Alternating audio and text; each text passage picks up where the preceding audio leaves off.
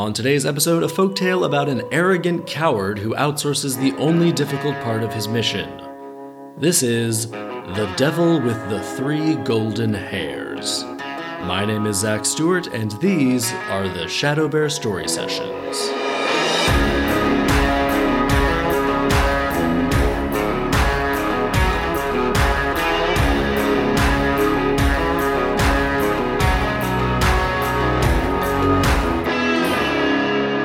Welcome to the Shadow Bear Story Sessions, the podcast about how folk tales and fairy tales were way more fun back when they were super dark and totally insane. So I've got the most true to the original version of Grimm's fairy tales that I could find, and we are going front to back. And at the end of each episode, I adapt the tale into a modern day TV show or film or something that I would want to watch myself. So let's not waste any time. Let's get right into it. The Devil with the Three Golden Hairs. We begin. A woodcutter was chopping wood in front of the king's house, while a princess was standing at a window above and observing him. Wouldn't the king's house just be a castle? This is a really sad kingdom, I suppose. When noon arrived, he sat down in the shadows and wanted to rest. Now the princess was able to see that he was very handsome and fell in love with him. So this princess clearly doesn't get out much, so she had him summoned to her, and as soon as he caught sight of her and saw how beautiful she was, he fell in love with her. Well, that's convenient, but these are some pretty shallow people right here. No one has said a word, and they're both in love with each other. Works out pretty nicely, though. Soon they were united in their love for one another, but the king learned that the princess was in love with a woodcutter, and as soon as he knew this, he went to her and said, You know that you may only wed the man who brings me the three golden hairs from the devil's head, whether he be a prince or a woodcutter. The king thought that there had never been a prince courageous enough to accomplish this task, and therefore an inferior man like the woodcutter would certainly not succeed. The princess was distressed because many princes who had tried to fetch the devil's three golden hairs had died. Yeah, it seems like an impossible task. It just sounds like the king doesn't want his daughter to get married. Since there was nothing else she could do, she told the woodcutter what her father had said.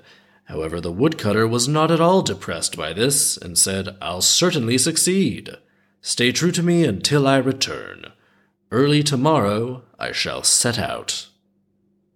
Woodcutter totally unfazed by this whole devil situation.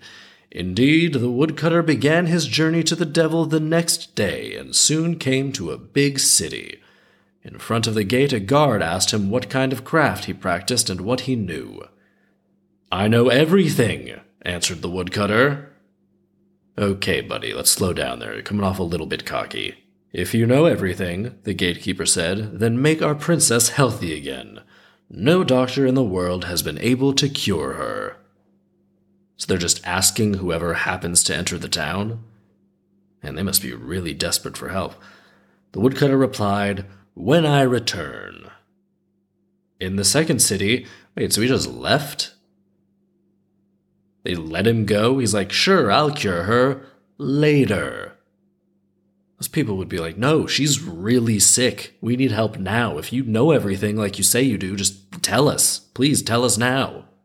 It's actually cruel to say that you know everything but refuse to help a horribly ill person. I guess he just said, I'll do it later, and took off. In the second city, he was also asked what he knew. I know everything. Ugh. It's a bad look, buddy. Then tell us why our beautiful well at the marketplace has become dry. When I return, said the woodcutter, and he refused to be detained. Again, he's like, I can solve your problem, but not right now. This guy's coming off like a really arrogant asshole here. I mean, I feel like you can kind of see where this is going, but still, what a dick. After a while, he came to a fig tree that was rotting, and nearby stood a man who asked him what he knew. I know everything. Then tell me why the fig tree is rotting and no longer bearing any fruit. When I return. I really hate this guy already. The woodcutter traveled on and encountered a ferryman. who had to transport him across a river, and he asked him what he knew. I know everything. So tell me, when will I be finally relieved? And when will someone else transport people across the river? When I return. I don't know what this guy's game is. Just telling people, well, you don't have to say that you know everything. You can say, I can try to figure it out later, or I can try to find the answer. You don't have to say, if you say you know everything and then just say, no, I'm not going to help you, you're just a prick. You're just an asshole here. Come on, buddy. We continue. After the woodcutter was on the other side, he entered hell. Everything appeared black and sooty. However, the devil was not home. Only his wife was sitting there. The woodcutter said to her, Good day, Mrs. Devil. I've come here to take three golden hairs that your husband has on his head. And I'd like to know why a princess cannot be cured, why a deep well at a marketplace doesn't have any water, why a fig tree doesn't bear any fruit, and why a ferryman has not been relieved from his work. So he doesn't know everything. He's just going to ask the devil. That is not the same as knowing everything. This guy sucks. I would hate this guy if I ever met anyone like this. The wife was horrified and said, When the devil comes and finds you here, he'll eat you right away, and you'll never be able to get the three golden hairs. But since you are so young, I feel sorry for you, and I'll see if I can save you. Damn, Mrs. Devil is super nice. Did not expect that coming from the wife of the devil. Also, she takes pity on him because he's young. It's not that remarkable or worthy of her saving him. Also, he's a dick. He belongs in hell. He hasn't done anything kind or good or generous or virtuous or literally anything to make us think he's deserving of anything at all. He's just gone through a series of towns, lying to people and getting their hopes up before fucking off and leaving them with their problems. Fuck this guy. The woodcutter had to lay down beneath the bed, and no sooner did he do this than the devil came home. Good evening, wife, he said, and proceeded to take off his clothes. Then he burst out, saying, What's going on in this room? I smell. I smell the flesh of a man. I've got to look around. What are you going to smell? his wife asked. You've got the sniffles, and the smell of human flesh is still stuffed up in your nose. Don't mess up everything. I've just cleaned the house. I won't make any noise. I'm, I'm tired this evening, and you won't even begrudge me some little thing to eat. Well, she didn't say anything about noise. She just said she doesn't want you messing up the house. It's got nothing to do with noise. Upon saying that, the devil laid himself down in the bed, and his wife had to lie down beside him. Soon he fell asleep. First he blew, then he snored. At the beginning he did this softly, and then he was so loud that the windows trembled. When his wife saw that he was sound asleep, she grabbed hold of one of the three golden hairs, ripped it out, and threw it to the woodcutter beneath the bed. Damn, Mrs. Devil is seriously hooking this woodcutter up. He's doing nothing here. The devil jumped up. What are you doing, wife? Why are you tearing out my hair? Oh, I had a nightmare. I must have done it because I was afraid. What did you dream about? I dreamed about a princess who was deathly sick, and no doctor in the world could cure her. Well, why don't they get rid of the white toad that's sitting under her bed? After saying that, the devil turned to his other side and fell asleep again. When his wife heard him snoring, she grabbed hold of a second hair, ripped it out, and threw it under the bed. The devil jumped up. Hey, what are you doing? Have you gone mad? You've been terrible ripping my hair. Oh, listen, my dear husband, I was standing before a large well at a marketplace, and people were yammering because there was no longer any water in it. They asked me if I knew if there was any way to help them. Well, I looked down the well, but it was so deep that I became dizzy. I wanted to stop myself, and then I got entangled in your hair. The devil replied, You should have told them that they had to pull out the white stone lying at the bottom of the well. Now leave me in peace with all your dreams. He lay down once more and soon began snoring atrociously as before. His wife thought, I've got to dare once more. No, you don't. Why do you care about this guy, this woodcutter? Your husband is the literal devil. He kills people all the time. But because this guy is young, you're torturing your husband to help him? She's going to great lengths to help this guy out.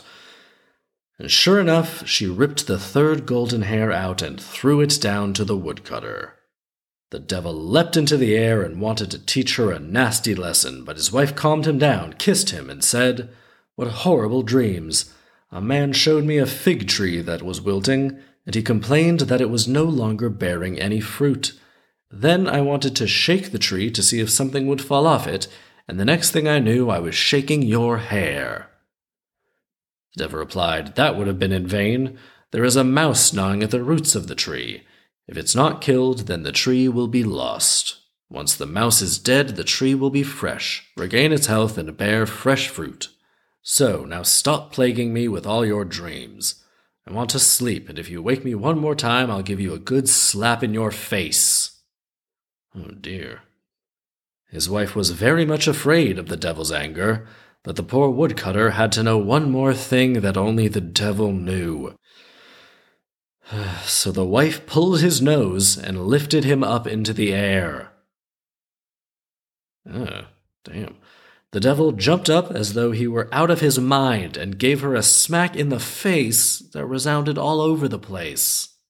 Why is she doing this? Now she's literally subjecting herself to domestic abuse to help this random guy. Now I'm just on Mrs. Devil's side. Mrs. Devil is the hero of this story now because of her selflessness. I don't give a fuck about this woodcutter. I just want Mrs. Devil to be okay and happy by the end of this. His wife began to weep and said, Do you want me to fall into the water and drown? The ferryman brought me across the river, and as the barge approached the other side, it bumped into the bank. And I was afraid that I might fall and wanted to grab hold of the anchor, which was attached to a chain. That's why I grabbed hold of your nose. The devil replied, How come you didn't pay attention? The barge does this all the time.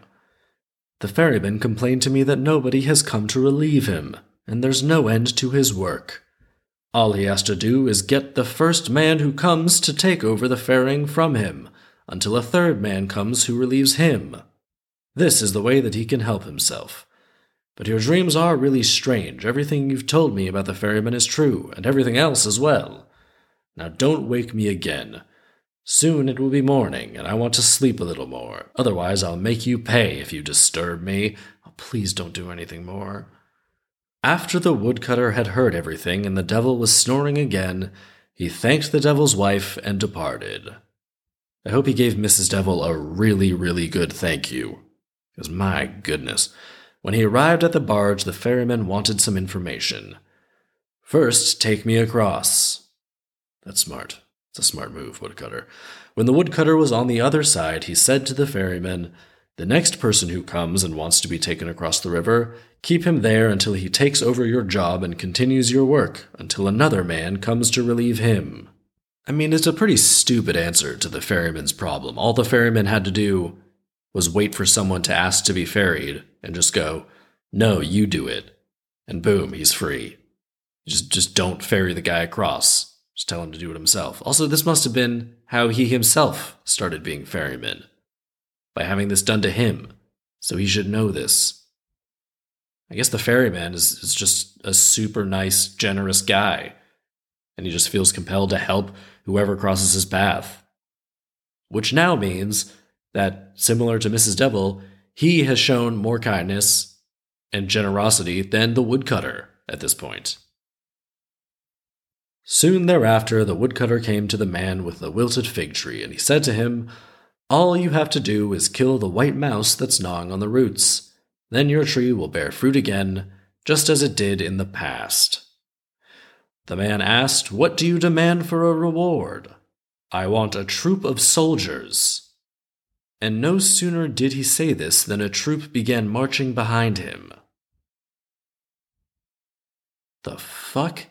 This is just a guy with a fig tree. Why would he be able to provide this? Also, it's pretty messed up of the woodcutter to even ask for such a huge reward for knowledge he didn't even acquire himself. Mrs. Devil did all the work here. The woodcutter thought that things were going well. and arrived in the city where the well at the marketplace had run dry. Yeah, I'll bet he thinks things are going well. He's hardly done shit, and now he's got soldiers and the, the devil heirs. Fetch the white stone that's lying at the bottom of the well. So someone climbed down and fetched the stone, and no sooner was he above than the well was once again filled with the clearest water. How shall we reward you? the mayor asked. Give me a regiment of cavalry officers. And as the woodcutter went through the city gate, a regiment of cavalry officers rode behind him.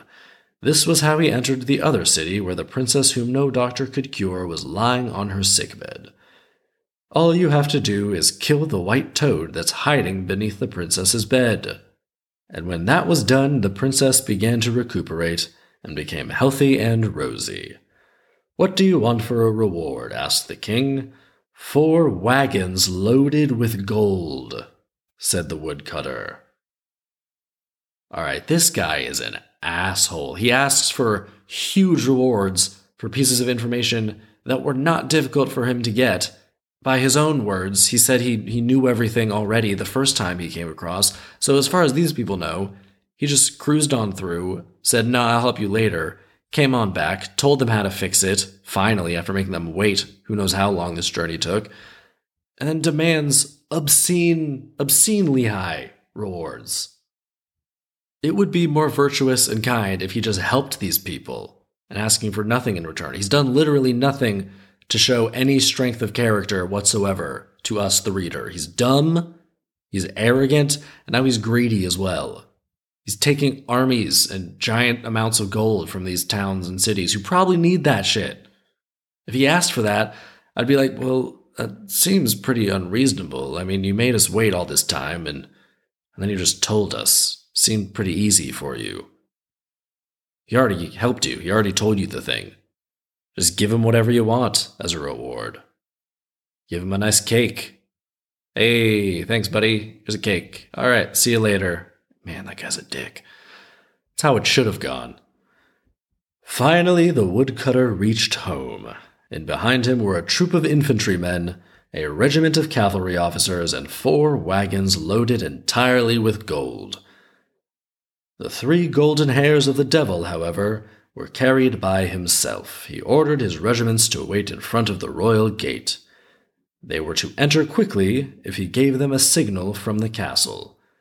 Then he went to the father of his beloved princess and handed him the devil's three golden hairs, and asked him to give him the princess for his bride in keeping with the promise he had made. The king was astonished and said that the woodcutter had done quite right with regard to the devil's three golden hairs, Nevertheless, the king stated he would have to think about whether he would give him the princess for his bride.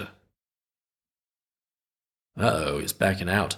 As soon as the woodcutter heard this, he moved to the window and whistled to his companions. All of a sudden, the troops of infantrymen and regiments of cavalry officers in four heavily loaded wagons marched and rolled through the gate. My king, said the woodcutter, take a look at my people, whom I have brought along with me. And over there is all my wealth in those wagons full of gold. Don't you want to give me the princess? Now he's threatening the king, his future hopeful father in law. This guy sucks and is not noble or kind hearted in any way. The king was terrified and said, Yes, with all my heart. Then the woodcutter and the princess were married and lived in bliss. This is why whoever is not afraid of the devil can tear out his hair and win the entire world. The end. But he was afraid of the devil. He was literally hiding under the bed the whole time from the devil. He didn't stand up and face the devil fearlessly. If anything, Mrs. Devils did that. She stood up and confronted the devil. And she was afraid too. Everyone was afraid of the devil. No one was not afraid of the devil here. But she confronted him anyway, Mrs. Devil, and she didn't win the whole world. She didn't win shit. She got beaten by her husband, all for this cocky little shit of a woodcutter. Mrs. Devil is the real hero of this story. Woodcutter is an asshole who didn't do a damn thing. He just talked a crazy big game And we now know that he didn't know anything when he was telling people, I know everything. He just banked all that, those questions, and told his problems and the questions to Mrs. Devil, and she took care of everything at the cost of literally being smacked by her husband. It sounded super stressful for Mrs. Devil. I do not know why she subjected herself to that and put out, went, went out on a limb for this woodcutter here, but wow, super nice of her. And the woodcutter was just lucky as hell that the devil wasn't home when he got there, and that Mrs. Devil is actually a saint of a woman. Woodcutter is the luckiest guy ever. You know what? I hate the woodcutter for putting poor, kind, benevolent Mrs. Devil through that. Woodcutter is the real villain, actually. Woodcutter's the villain, Mrs. Devil is the hero. So the intended lesson here well, it says the intended lesson outright whoever is not afraid of the devil can tear out his hair and win the entire world. And I like the lesson that being fearless is necessary to take big chances and aim high and achieve great things, but this story is a terrible representation of that. I think the real lesson is that sometimes it doesn't matter how skilled or competent you are, sometimes people are just lucky, and that luck leads to unfathomable success. So Woodcutter was just lucky that all of those villages let him dick them around a little bit and mess with them and say he knew shit and move on. He was super lucky that the devil wasn't home when he got there, and he was also super lucky that Mrs. Devil went to great lengths to do his job for him and accomplish the mission for him. So I think the lesson here is some people are just lucky, and that luck leads to crazy success. I think that luck is a necessary part of literally anyone's success. Even if you work really hard and are really talented and skilled, you still need a little luck to really succeed. You need the right opportunity or the right circumstances for your work and talent to show themselves. At the very least, you need enough luck to not get hit by a car or something. But there are some people who literally just get massive lucky breaks that lead to unbelievable success. I mean, it's just statistics at a certain point. On average, we all have some lucky things happen to us, we all have some unlucky things happen to us. But statistically speaking, there have to be at least a handful of people who are literally the luckiest people on the planet, where situations just happen to break in their favor again and again and again and again. There are probably like three people like that, maybe just one person, who literally every situation just breaks their way time and time again. And that's the woodcutter. He's not clever or hardworking. He's just handsome and arrogant and a liar. And he gets lucky as hell. That's the lesson some people are just lucky. Another lesson is if you want something from someone, go through their significant other or best friend to, to ask for it, to try to get that. But if doing so, I will say this, if doing so would could possibly subject the person you're asking to any sort of like physical altercation, like it does in this instance with Mrs. Devil, don't don't ask that. Don't don't put that it, don't put someone in that position.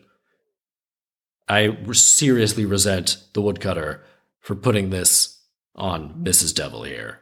Team Mrs. Devil all day. So there we go. That is the devil with the three golden hairs. Let's adapt this thing. So it's going to be still in medieval times, because I like that. It's going to be a movie. And we've got two heroes who are also a couple. So a knight and a warrior princess. And the knight is played by Kumail Nanjiani, because he's funny, but he's also an action guy now. And the warrior princess is Emily Blunt. So we have this beautiful warrior princess and this hotshot knight who are essentially medieval rock stars. They've had many adventures, many victories, and the king calls them to him and he says that his time as king is coming to an end and he'd like to pass the throne on while he's still alive. So he tells them they need to accomplish one great task and then his daughter, the warrior princess, will be able to take the throne with the knight at her side, and the kingdom will be theirs. So, this task that they must accomplish will be to retrieve the king's sword, like the king's ancient ancestral sword, from the bowels of a volcano where it's guarded by a family of cyclops who, who stole it ages ago. Family of cyclops, cyclopses. I think the plural of, of cyclops is just cyclops, right? I'm to look this up out of curiosity. Okay, Merriam Webster is saying the plural of cyclops is cyclopes? Seriously? Wait, it says it's pronounced Cyclopes. That's ridiculous. Fuck off, Merriam Webster. Cyclopes? In any event, I'm getting sidetracked here. So they set off and they begin their travels. It becomes clear that each of their personal servants are actually the keys to their success and behind why this knight and this warrior princess have been so successful so far. So Kumail Nanjiani's servant is played by James Acaster, stand-up comedian, and Emily Blunt's servant is played by Tiffany Haddish, actor, stand-up comedian, both fantastic. So they're super smart, the, the servants, and they basically just always work behind the scenes to put the knight and the warrior princess in positions to succeed. So they make sure to match them up well in tournaments. They, they figure out how to accomplish their, their adventures and their missions with strategy and cleverness. So they're the brains behind the operation, basically. But it's always sort of behind the scenes unappreciated. So the knight and the princess essentially are just brave, arrogant idiots with good fighting skills and, and you know, nice armor. So this foursome, they pass through the villages who ask for their help, and they say that they're busy, but they'll try to get help on their way back. And the servants, they want to help them, but the knight and the princess insist that no, we can't do this right now. We got a mission. We got to go go forward. And at the last village where they stop for the night, the servants sneak away in the middle of the night to help the villagers solve a problem. Let's say they figure out that the town well is messed up because there's some type of magical river monster that's trapped in a nearby river and it's messing with all the groundwater and the river water. And so in the middle of the night, they free the river monster and they fix their problem. And this is also a scene where we see some, some chemistry b- building between the two of them. And they tell the villagers not to tell the knight and the princess because they could get in trouble for going against their wishes. And the next day, they arrive at the volcano, and the knight and the warrior princess want to charge in and fight and kill the Cyclopes. Seriously, Cyclopes? Sounds ridiculous. And the servants try to tell them not to and, and figure out a better plan. But the knight and the princess, Kumail Nanjiani and Emily Blunt, they're just too arrogant, too cocky, and they just go right in and attack the Cyclops. They're quickly defeated and knocked out, maybe even injured, and the Cyclops puts them in a cage to eat for dinner that night and meanwhile the servants have found a little alcove from which to watch the family of Cyclops. I'm just to say Cyclops. I can't say Cyclopes anymore. It's ridiculous. I don't care if it's technically inaccurate. So the servants see that the older mother Cyclops actually doesn't want to eat them and is the most merciful and the kindest one of the group. So they take advantage of a, a time when she's alone to come out and appeal to her empathy and basically convince her to help them, saying that if she lets the knight and the princess go free and gives them the king's sword, then they won't have to live in exile and solitude in, in this volcano anymore. They can they'll give them a plot of land and sheep to raise and farm and eat. And the mother Cyclops is like, so damn hot in this volcano. I hate it.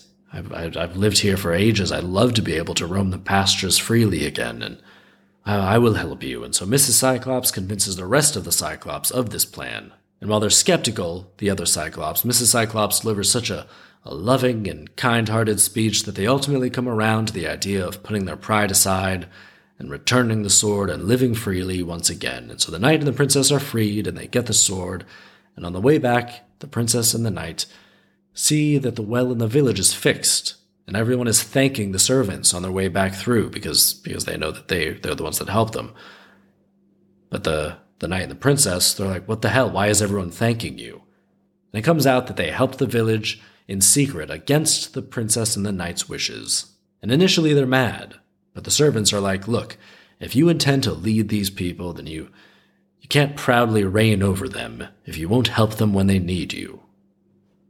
It would make you a terrible ruler. And this is when Tiffany Haddish and James Acaster, they have their moment where they stand up to the knight and the princess and they say, if you just want the glory and the power of being king and queen, but you won't help your subjects, then you don't deserve to be king and queen.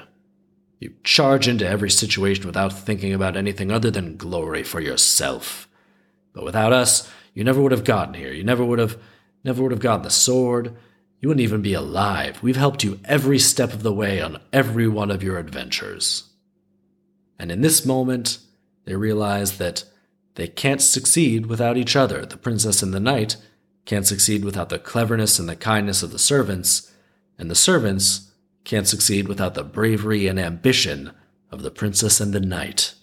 So, as they make their way back to the castle, they help everyone who previously asked them for help along the way. They reach the castle and present the sword to the king, who says, The kingdom is now yours, dear princess and sir knight. But the princess and knight say no. Instead of becoming queen and king, we will form a council of four to rule over the realm with cleverness, kindness, bravery, and ambition. The end. There we go. That's the adaptation, and that will do it for this week's episode. Don't forget to rate, review, and subscribe. I'm sure you've got your own adaptation ideas as well. Send those to me over on Twitter or Instagram. I posted the first Instagram that I've ever posted a week ago, so that's pretty great. I'm terrible at social media, but there we go. I posted an Instagram. I Instagrammed. I did it. I did it. I did it big. I did it right. Instagram all day. All over that, all over the gram. Graham Cracker Crust, as you can call me. Anyway, I'm tired. You can also check out the website, shadowbearstorysessions.com. You can donate, you can contact me, you can send me some feedback. Would love to hear from you. And come on back next week for a story titled Little Louse and Little Flea. This week we literally encounter the devil. Next week, the scope of the tale is going way down to the tiniest of insects. So come on back next week for that. My name is Zach Stewart, and these are the Shadow Bear Story Sessions.